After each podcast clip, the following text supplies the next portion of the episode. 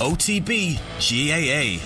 Burns was on another planet this year, boys. Like in the first half of the All Ireland final this year, Owen Murphy put a puck out down. Burns puts the claw up and puts it back over the bar. Like Subscribe to the OTB GAA podcast feed wherever you get your podcasts.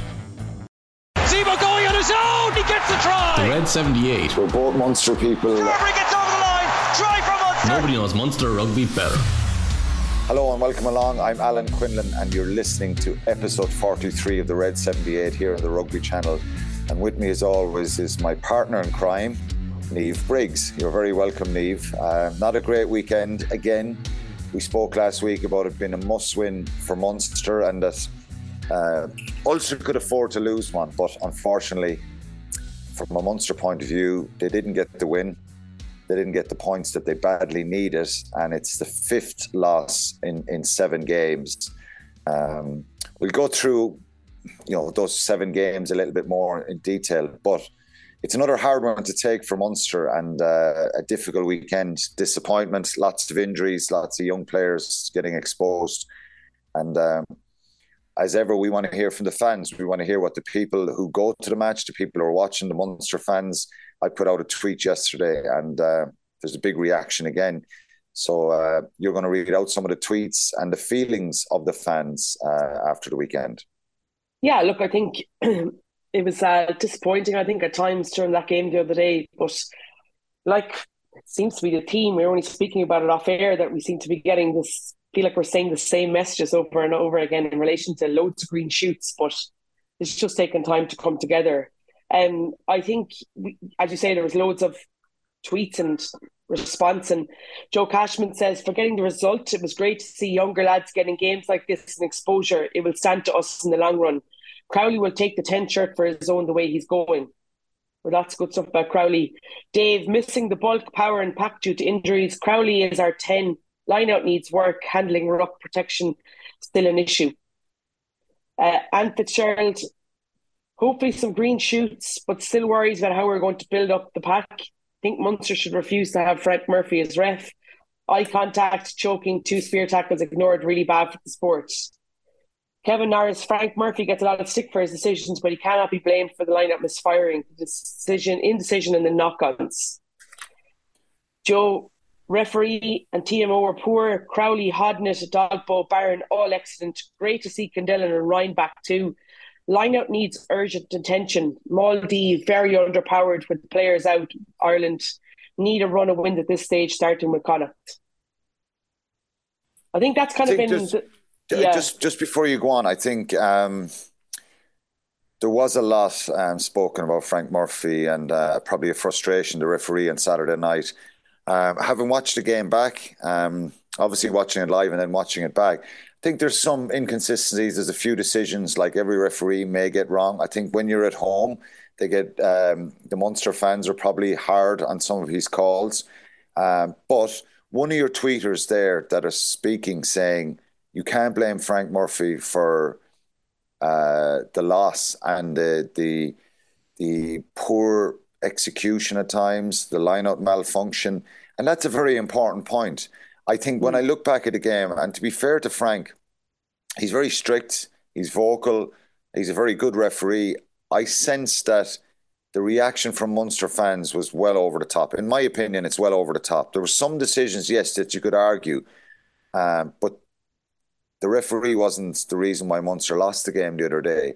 I think we we'll talk about that in a minute, and I'll interesting to get your opinion. But um, some of Munster's play was was poor and not good enough again. And I think uh, um, you look, you can talk about harsh lessons and getting exposed in young players, but some of the the execution, particularly a couple of lineouts there that were really really badly executed and.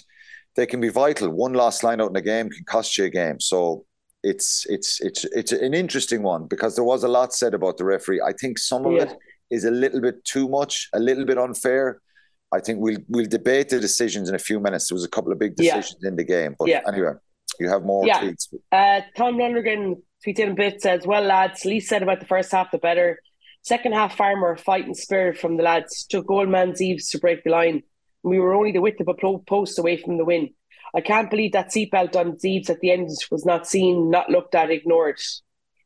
Jason Tewig, 55 players used so far this season. That can't be helping results, but it's aiding player development. Was at the game, we did the hard part well, keeping Ulster to 12 point lead into a stiff wind, but couldn't complete the task. Inexperience the main issue right now. Just on that point, Niamh, 55 players. It's pretty unprecedented after seven games for, mm. for any side to use that many players. Now, people can correct us if we're wrong.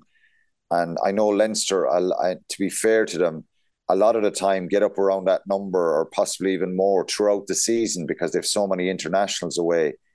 Um, but that's an incredible amount of players. Yeah. 55 players. It shows that you're not just going down to second, third, but you're down to fourth, fifth choice, sixth choice in some positions. And yeah.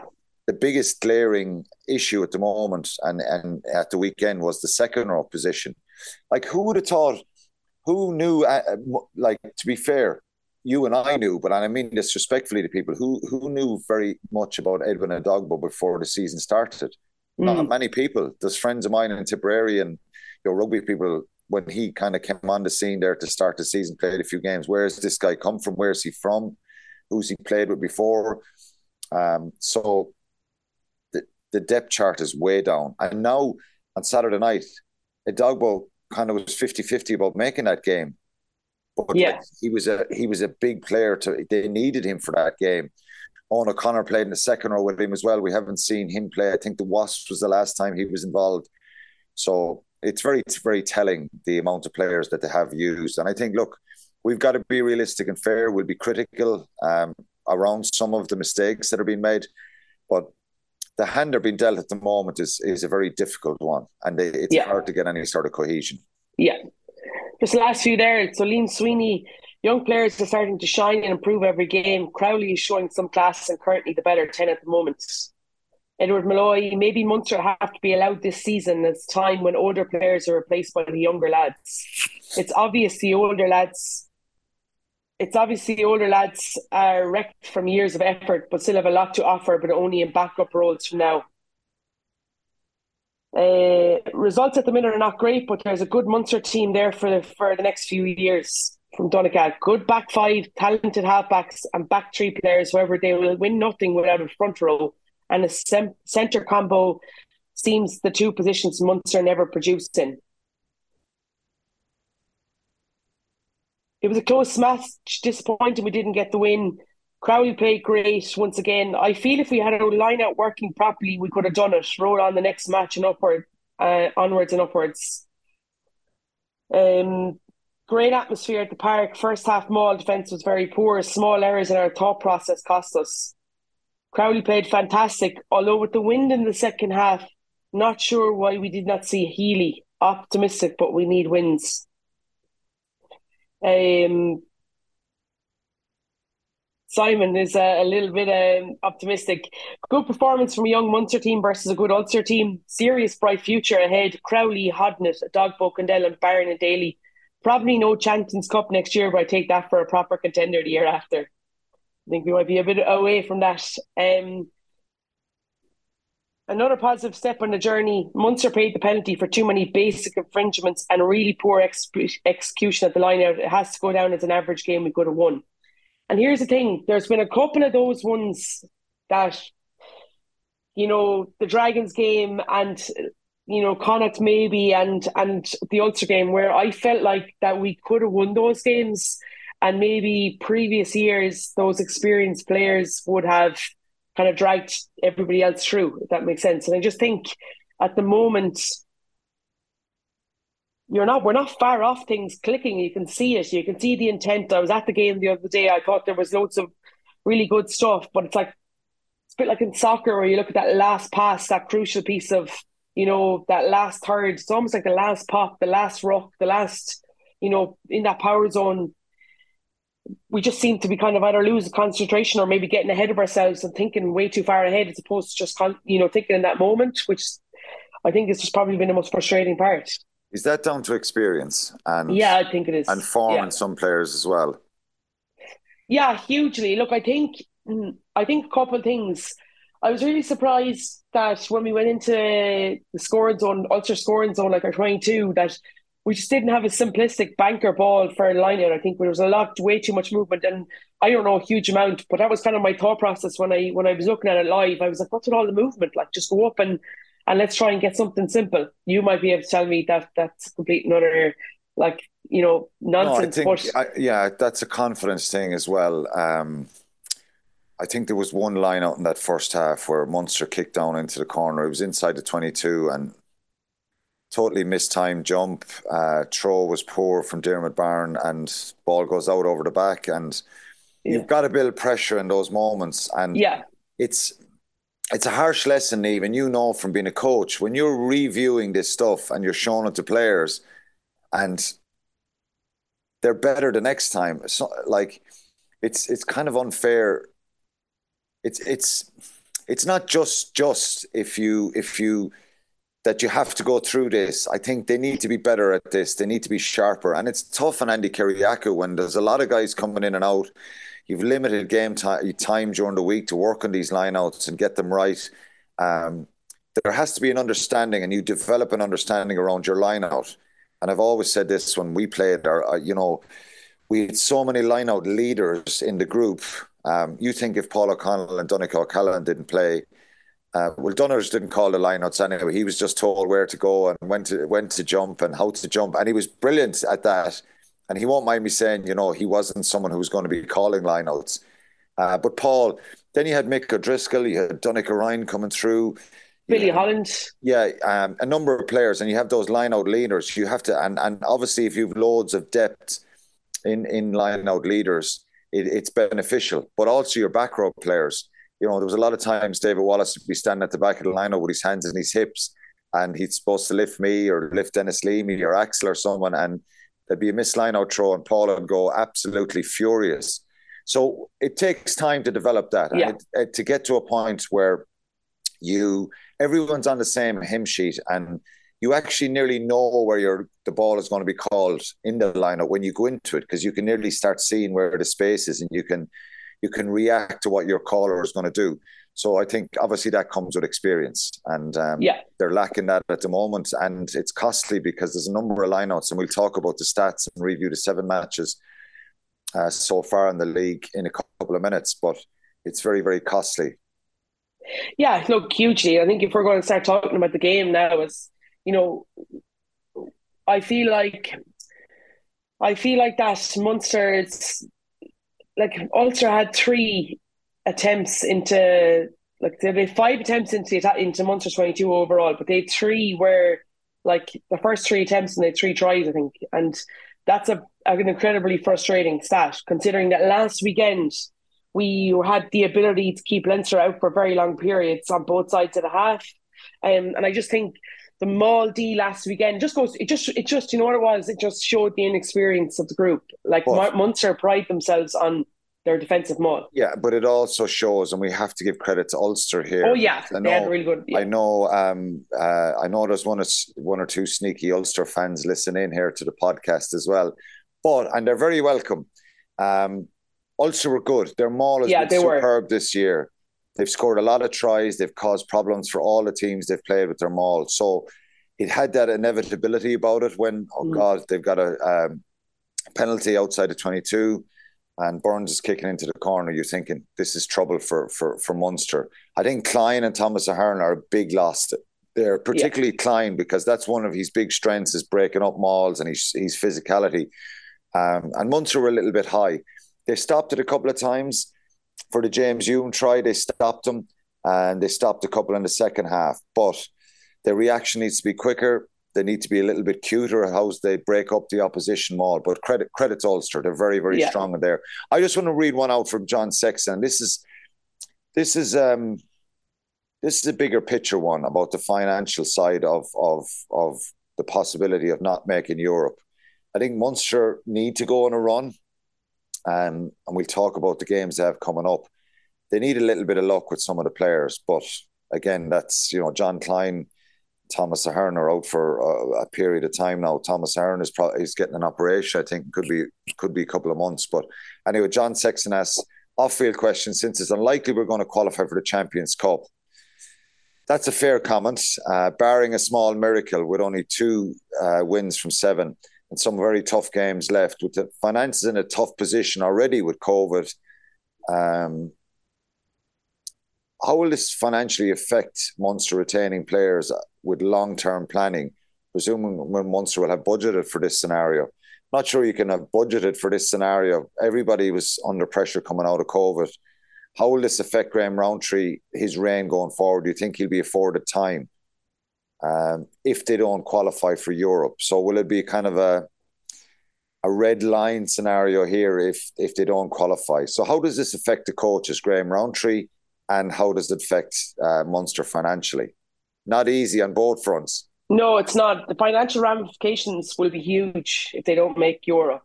Um, but on the flip of that, when you are going with a really young group, do you forsake that financial ramification knowing that, you know, if you end up going into the Challenge Cup and you win it, does that does that fill you with a bit of confidence because you've got your hands on some silverware? I don't know. I think the tradition of Munster being in that Champions Cup, the old Heineken Cup, is is huge and it's what they live off. And I think um, you know, you, you used to speak about a lot. Your era used to speak about it. This era speaks about a lot. That on Heineken Cup or Champions Cup week, there's a different air training. There's there's different intensity. There's, um, and if you're not there, do you lose that? Uh, look, it's it's a very difficult predicament. I think that for them right now, this is going to sound really cliche, but they just got to think about next game scenario. So Connacht is the next game up. How do they, you know, they welcome Thomond Park? How do they get the best out of that? How do they keep getting better and developing? And then probably at the end of the season or after Christmas, when you know where you stand in terms of results, then you can start looking down the road. But look, the financial ramifications will be huge. I think it's something for post Christmas. I think, uh, or even yeah you know, January. And there was February, a lot of chat, to be fair, in the stand about it the other day, Quinny. To you know, there was no, a lot pe- of chat. People are, are people are, are, talking about that. You know, yeah. for Munster not being in Europe, but um, you know, Munster is a big brand, and sometimes um, people forget they haven't won a monster a trophy in a long time, and that's. Uh, but it's still a big brand, and it's a big team, and a history in Europe. So I think, I think it'd be it'd be you know, really, really tough situation if they don't get in there, not just from the financial point of view, that's the obvious one, but just from a historic point of view, uh, the competition has been synonymous synonymous with Munster and and the whole journey and all that kind of stuff has been incredible. But you know, if they're in the Challenge Cup, then they've just got to deal with it. But that's a bit away. I think if they can. Um, I saw an article where people were talking about judge them fairly when everybody's back, and and that's probably fair. But it's a results driven business and they've got to get results and, and they don't play now for a couple of weeks. They're missing missing a lot of bulk and power. But uh, regarding Graham Rowntree and the coaches, I, I, you can't you can't kind of judge the coaches on uh, and and start heaping pressure on them at the moment. No, I think it's this time next unfair. year that you look you look at where they are. And, and it's the way they're playing. It's the way yeah, they're playing, the way, and yeah, the, yeah. and you know they need to be for the time to get their own personnel, to get their own stamp, their own players on the in, in, on the team as well. So, I think um, yeah, the obvious one is the financial stuff is going to be difficult.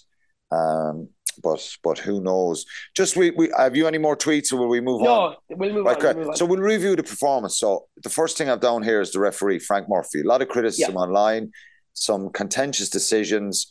Uh, Duane Vermeulen um, at the start of the game with Diarmuid Barron. Um, penalty against Duane Vermeulen. The images and the shots showed afterwards that he had uh, Diarmuid Barron caught by the throat and that his hand came across his face. I don't think there's any eye gouge there, but I think it's very dangerous uh, when he's gra- grabbing uh, Diarmuid Barron like that. So I, I'm not suggesting for a second that you know he eye gouged him. Very risky and dangerous, and um, uh, could have and probably should have got a, a stern warning about that, and it should have been kind of maybe looked at. The crowd are reacting a bit. People at home um, mention it a lot online.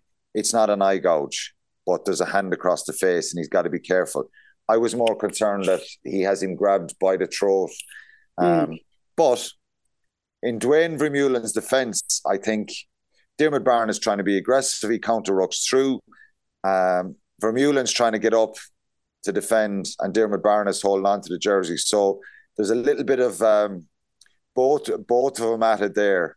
Um, but look, it's it's it's uh, it's one that I just think he should have been spoken to a little bit more stern. He was told to be careful by Frank Murphy, but he could have been in a bit of trouble. He's got to be careful there, yeah. for Mullen. Uh, the red card, yellow card scenario on Malakai Fekitoa, he's he's tackled. Um, was it a, red card? Was I, I yellow, thought was yellow card the right decision. Was he lucky? I thought he was a bit lucky. Yeah, I thought he. I think not not so much in relation to the the context or whatever. I just think that the the way the game has gone now. Although I don't know if you saw the the high tackle in top fourteen that didn't warrant any cards the weekend, which was absolutely outrageous. Um, I do think he was kind of lucky because I think what saved him was he kind of bent at the last second but he's very upright and he tackles a lot like that. Um, he did. He had done it um, quite a bit in the game throughout the card, and I just think uh, he's got to be really careful um, about that going forward. But um, and that was a big moment as well. I thought um, a big moment for the for for Munster and. Yeah, uh, what do you so think? If you're, if you're refereeing the game, are you giving yellow or red? Uh, jeez, I don't know. Uh, I I think I I think it was a red. I think it was yeah. contact to the head. It was shoulder to head. I yeah. think it was a red, and I've been I've been yeah. very big on this, and uh, so Munster got away with one there. Um, Niall Scannell probably should have got a yellow card for being on his knees, slapping the ball. Right in lucky, front of the post. to get away with that. So Munster got away with a couple there. Yeah. There's I some... think the issue was right is that we're talking about you know inconsistencies. So I think that there was penalties. Give us examples, for, yeah. So there's penalties like Munster got penalised for being offside, and then you know phases after that, you know Ulster clearly offside for a number of phases, and neither touch judge or um, Frank Murphy calls it, and and you can hear clearly hear you know Jack O'Donoghue saying to him, um, you know they're offside, they're offside, and it's almost like well like play on. I think that's where the issue was lying with the supporters was those inconsistencies. Munster got pinged for um, going off their feet in their own ball and they're up. And similarly, inside their own 22, um, Ulster are, are, trying to exit their their you know their zone, and their players are have elbows on the ground, and you can see you know the, the lads around the ruck kind of pointing at the players on the ground and saying, you know, they're off their feet too, and you either give both or you give none. And I think if you give both, then nobody can have you know any issues because it's it's literally like that referee has been consistent. It was those type of inconsistencies I felt that Frank Murphy and I, and and we were speaking about this afterwards. I think it's incredibly difficult. Should never happen to have for likes of Frank Murphy or Andy Brace or anybody that's attached to the to the province to referee these games. I think it's unfair. I think the the uh, supporters come down harder on them. I think you know it's it's tough and like Frank Murphy's boo coming off the pitch, and I and I I don't like that. I don't like that, but I could. You're just putting them in a very unfair, uncompromising position. But I, I did think there was definitely inconsistencies in the calls. I think that's where the issues lay, as opposed to the big Diarmuid Barron incident or the Fekitoa incident. I, I think if you go back and analyse them, yeah, definitely there's an argument. I think Dan McFarland will probably be sending in some some things that I think yeah, Munster might have been fortunate with a couple of things, yeah. but I think the the way this is heightened is because of the crowd noise and some of those offsides or, or midfield offsides that you can see where Munster were pulled for a couple. I think the assistant referees need to help him more there and make yeah. those calls. There was definitely one. Uh, was it Fekitoa that was offside and he got pulled for it, um, or uh, Shane Daly? Um, so I think there's um, he needs to get more help there. But so yeah, there's there's uh, Frank Murphy got some criticism there. I think some of it is a little bit unfair. I think there's one or two decisions that um, you know could have went the other way for definite. But I think I just think got... you're putting them in a really difficult position because they like you know they're you play for the province and it's it's very tough. They're an Irish referee. You're refereeing an Irish derby. I just think that that's a really difficult thing to do. So I just think you take all that away by make the URC should you know should be putting referees from outside of Ireland into those derby games. Yeah, it's difficult to get them in that situation as well. But yeah, that's that's something that maybe um, maybe Frank didn't need to be getting, and certainly doesn't deserve to get abuse coming off the field. You you know, it's frustrating Yeah, I for don't like it. and I don't like to see that either. It's a tough job being a referee. You need eyes in the back of your head to see stuff that's going on. But I think he needs more more support. Andy Brace, I think, called one in the in the first half, but probably a little bit more support from from the other assistants as well, um, and try and work together as a unit. Um, the positives, um, positives from the game so quickly because we we've uh, Yeah, Diarmuid Barron making line breaks, John Ryan making line breaks, Jack Crowley played really, really well. I think um, there was, I thought Mike Haley was really, really good, really solid. Um, and I just think that the way that Munster tried to play, um, we can talk about the lack of execution and we can talk about the mistakes down the line, but in terms of where they're going and what they're trying to do, constant trying to move the ball, they're looking to get the edges, um, and they're looking to pull defenders out of the line and and you know be able to move the ball into those spaces. And I just thought at times they did really well. Thought they defended quite well.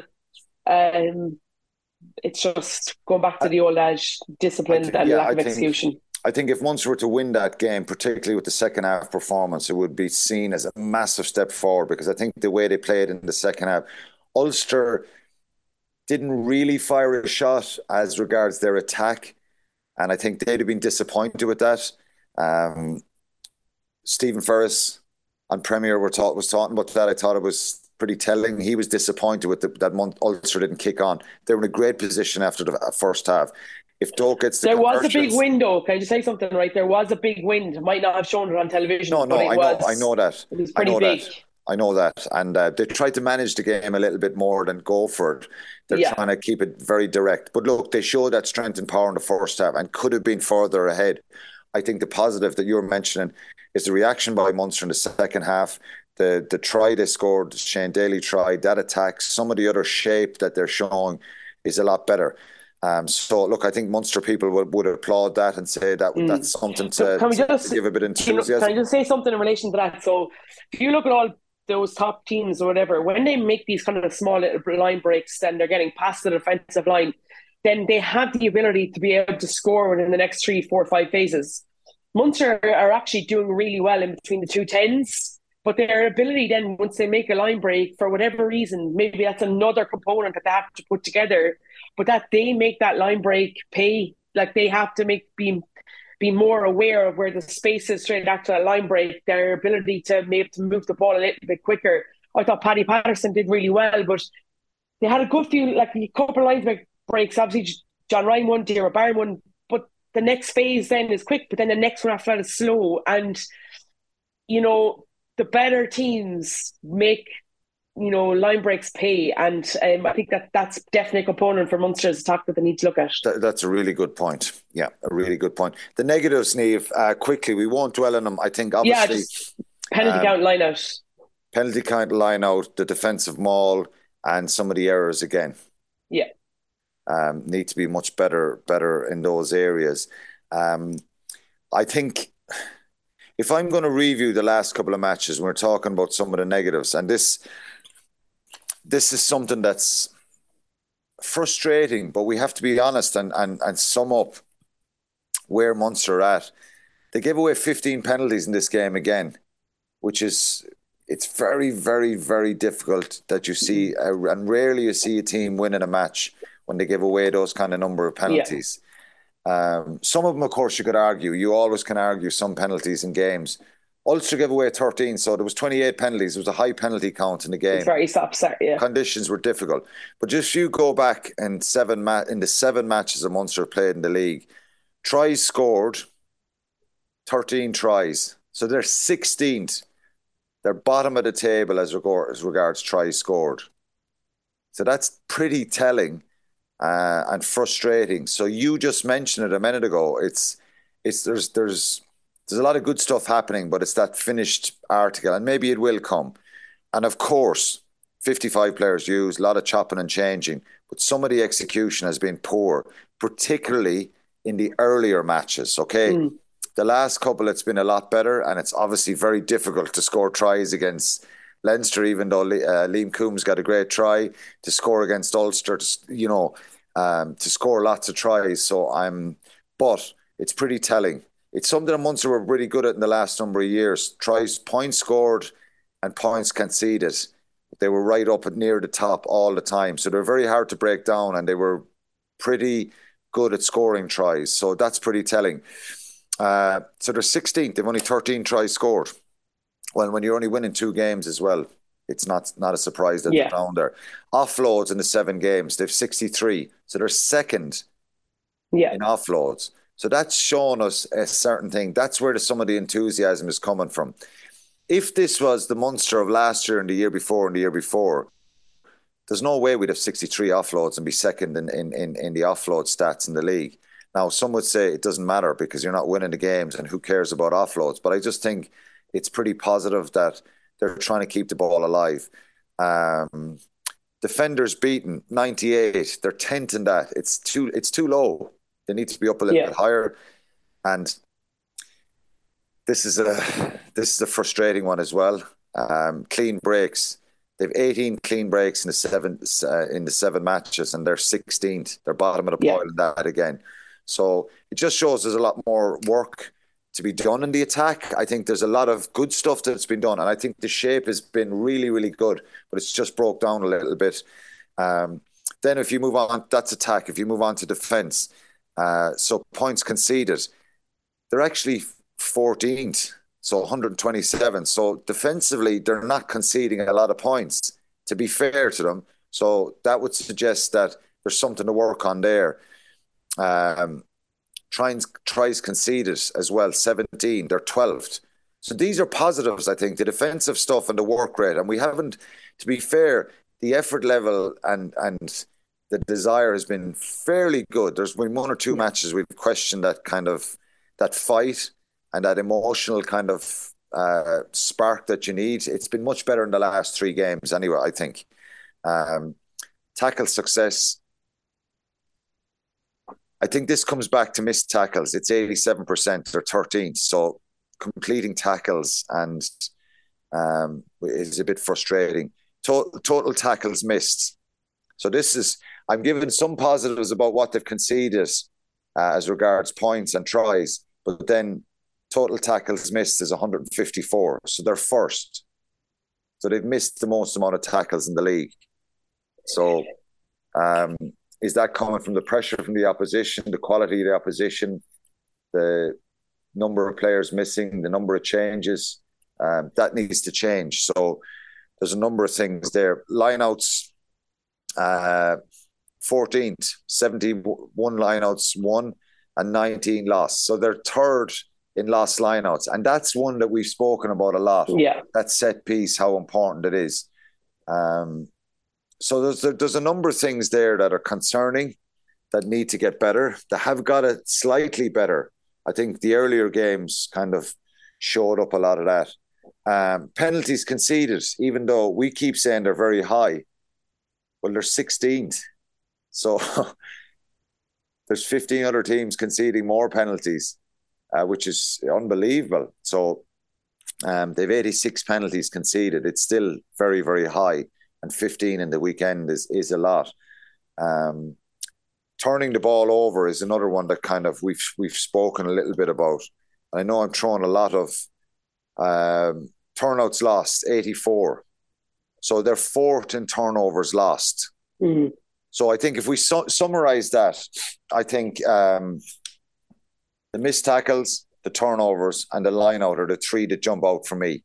Yeah. If you get them better, well, in a lot of these games, they could be nudging over the line and winning those matches. You think if you if you're not turning the ball over against Ulster a couple of times like they did, i.e. the line out, some breakdown stuff, and uh, knock-ons, execution, they they possibly win that game. There was a big win in that first half. Ulster showed a lot of dominance with their power in the maul.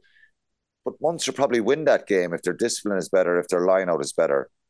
Yeah, look, because if your discipline is better, you're you're you're denying um, opposition teams entry points, and I think that's the big thing for Munster. I think that they teams find it easier to get into Munster's scoring zone or twenty two with then then say Munster the likes of Munster find, you know, are, are the complete opposite. They have to work really, really hard to try and get into scoring positions.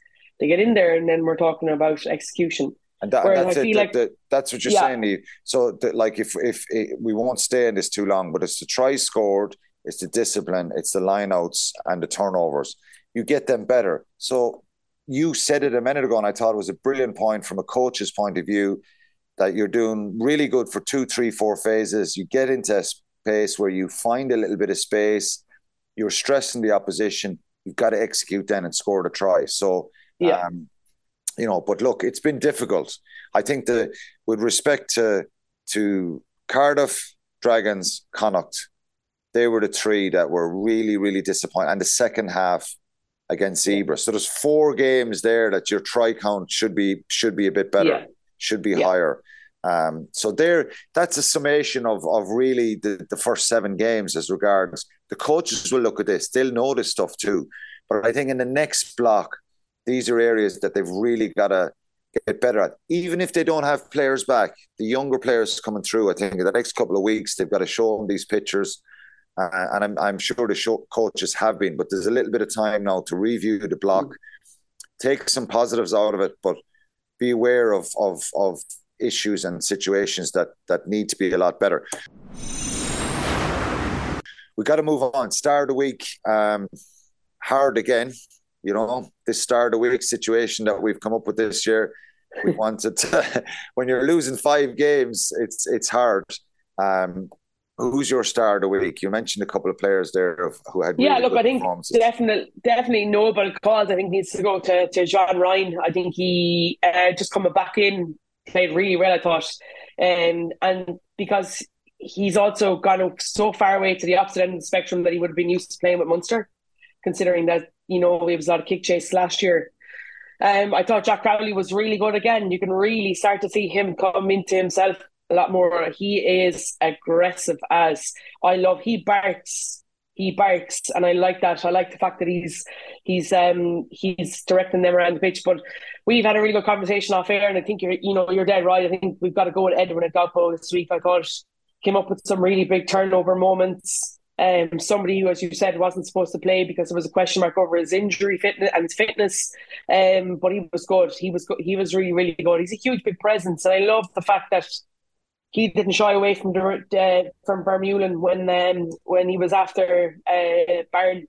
He was the first one that went over, and it was almost a case of like the gentle giant coming in, just trying to separate them up. He was so calm and and I love that. Um, so yeah, look, I think I think he's had a really good first block, and uh, I think we, you know, we need to get excited about players like him, and hopefully he can keep pushing on. So your star of the week officially is Edwin Edogbo.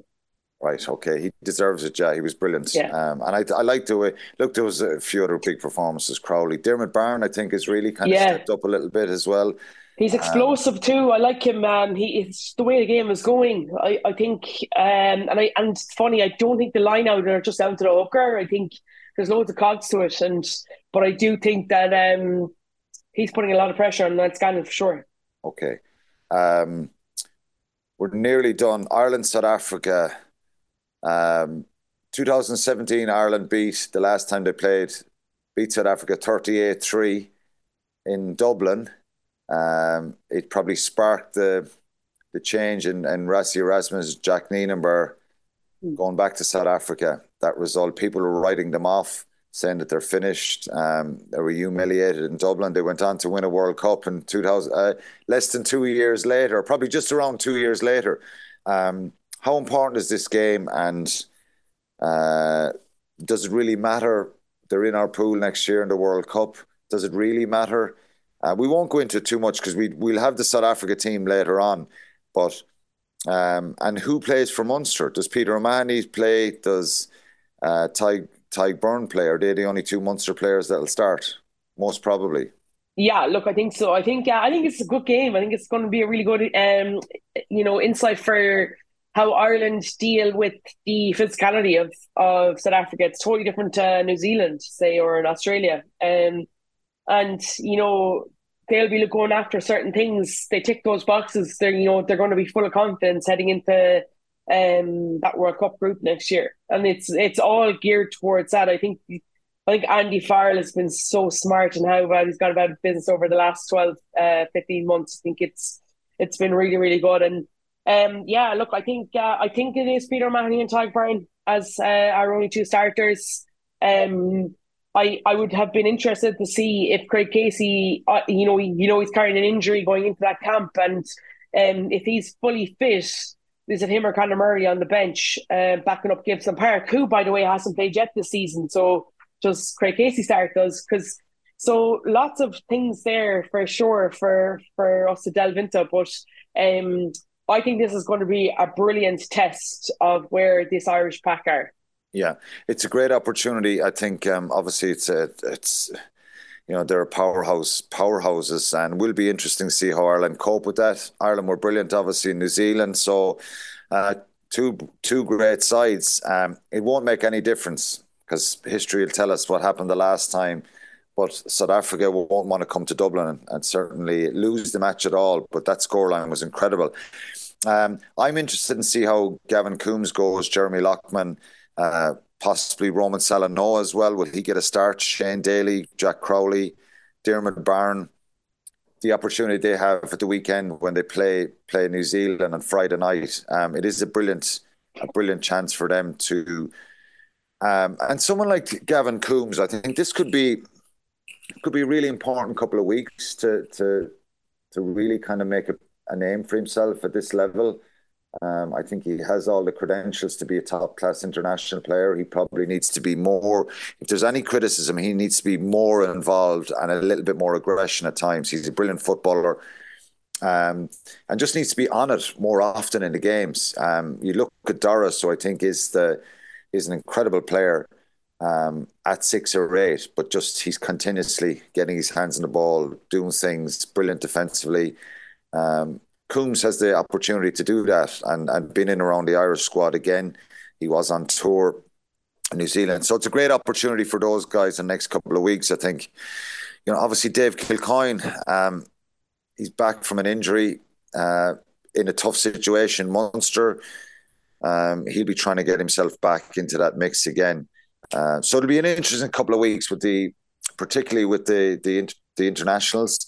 Uh, we probably won't have that that's just a reality. Maybe two players, three players um, involved in, in the senior side.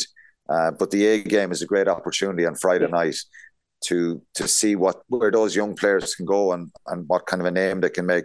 We're nearly done. Uh, we didn't mention it last week because we didn't know at the time. Kieran McDonald from Glasgow. Um, he's born in Glasgow, played with Glasgow. His situation with Wasps, obviously, is like John Ryan, ended. Munster signed him short term. Um, he's six foot eight, 120 kilos. He's a big man. Warmed up with the team on Saturday, um, and he'll certainly help. Thomas Ahern is going to be out for a number of months. That's why this has happened, and I just think the injuries, um, and we've spoken about it a lot, have really hurt this team. Um, yeah. They've hurt the coaches as well. It's made it very frustrating. Frustrating. We haven't seen any of Anton Frisch either um, which they need him back too. So Thomas Ahern been out for a number of months. Yeah, it's huge, very difficult. I feel really sorry for him because he felt like he was just about to explode. And you talk about bolters for the World Cup. You know, in my mind, I was like, maybe not, but you could almost think maybe Thomas Ahern or an Edwin Edogbo could could sneak in there if they're going as well as they are. But um, yeah, look, really tough for him, a young player, but. Genie Mack, I was um, saw Kieran McDonald warming up. He is monstrous. He is very big man. And um, so, look, I, I, I don't know a huge amount about him in relation to his ability to play, but um, he's going to be big. He's going to be physical, kind of like a Jason Jenkins type. We've seen how that has went for Leinster um, when he's got back fit. Uh, something that Munster fans probably found it difficult to to, to watch. But uh, yeah, look, I think I think it's just been they've been really unfortunate with their with the injuries and, and the positions of them. So um, let's hopefully look. He might he might be a good signing, and maybe they might be able to hold on to him for till the end of the season if they need to. Yeah, um, and obviously we the Munster don't play until the twenty sixth against Connacht, who'll have a, a pretty strong a pretty strong side coming down after those internationals. Bundee Aki will probably be back with them, and you know they're international guys. you know, will they play against Australia? It's unlikely. So they'll have a very strong side. And then Munster away to Edinburgh. So the first block, Niamh, we're done uh, of matches, and it's been a poor return. We can't get away from the fact that there's there's plenty of mitigation there and there's plenty of injuries and excuses, but it's been really, really disappointing. I think it's really disappointing. I think there's two or three games in there that Munster should have won, didn't win, and it could come back to really hurt them at the end of the season. But it is what it is. I think we'll try and focus on the positives as much as we can. Yeah. And I think maybe for the future, I think there's young players here getting exposure that they may not have got, possibly should have got. And I've said yeah. this before about Jack Crowley. If he was in Leinster, he'd probably have 50 or 60 caps now for, for Munster. He doesn't have it. Um, but it is what it is. It's been a disappointing start. That's it for episode 43 of the Red 78. Make sure you get your podcast straight to your phone every week. Just search the Red 78. And don't forget to get in touch with your thoughts. We'll be back next week, obviously, and we'll talk about the international or any other news in Munster. Uh, we might try and get a guest or two on as well in the next couple of weeks if we can. Uh, so don't forget to get in touch with your thoughts. And uh, you can tweet us at our, our own personal Twitter account or you can leave a tweet the rugby at rugby channel 15 or search the rugby channel on YouTube and leave a comment. Um, so that's it. Uh, talk to you next weekend, Niamh. Enjoy. Uh, enjoy. Enjoy the weekend's rugby, but please don't enjoy Spurs and Liverpool on Sunday. we're, we're in a dreadful state. And oh, we're not I'm much not, better. I'm not listening to you next week. Will we, we take well a draw? Will we yeah. shake hands we, on a draw? We, Sunday? we will. We will. Okay. Thanks a million, Queen. Cheers, thanks. The Red 78 with Alan Quinlan and Niamh Briggs. Nobody knows Munster rugby better. I'd like to think I know a lot.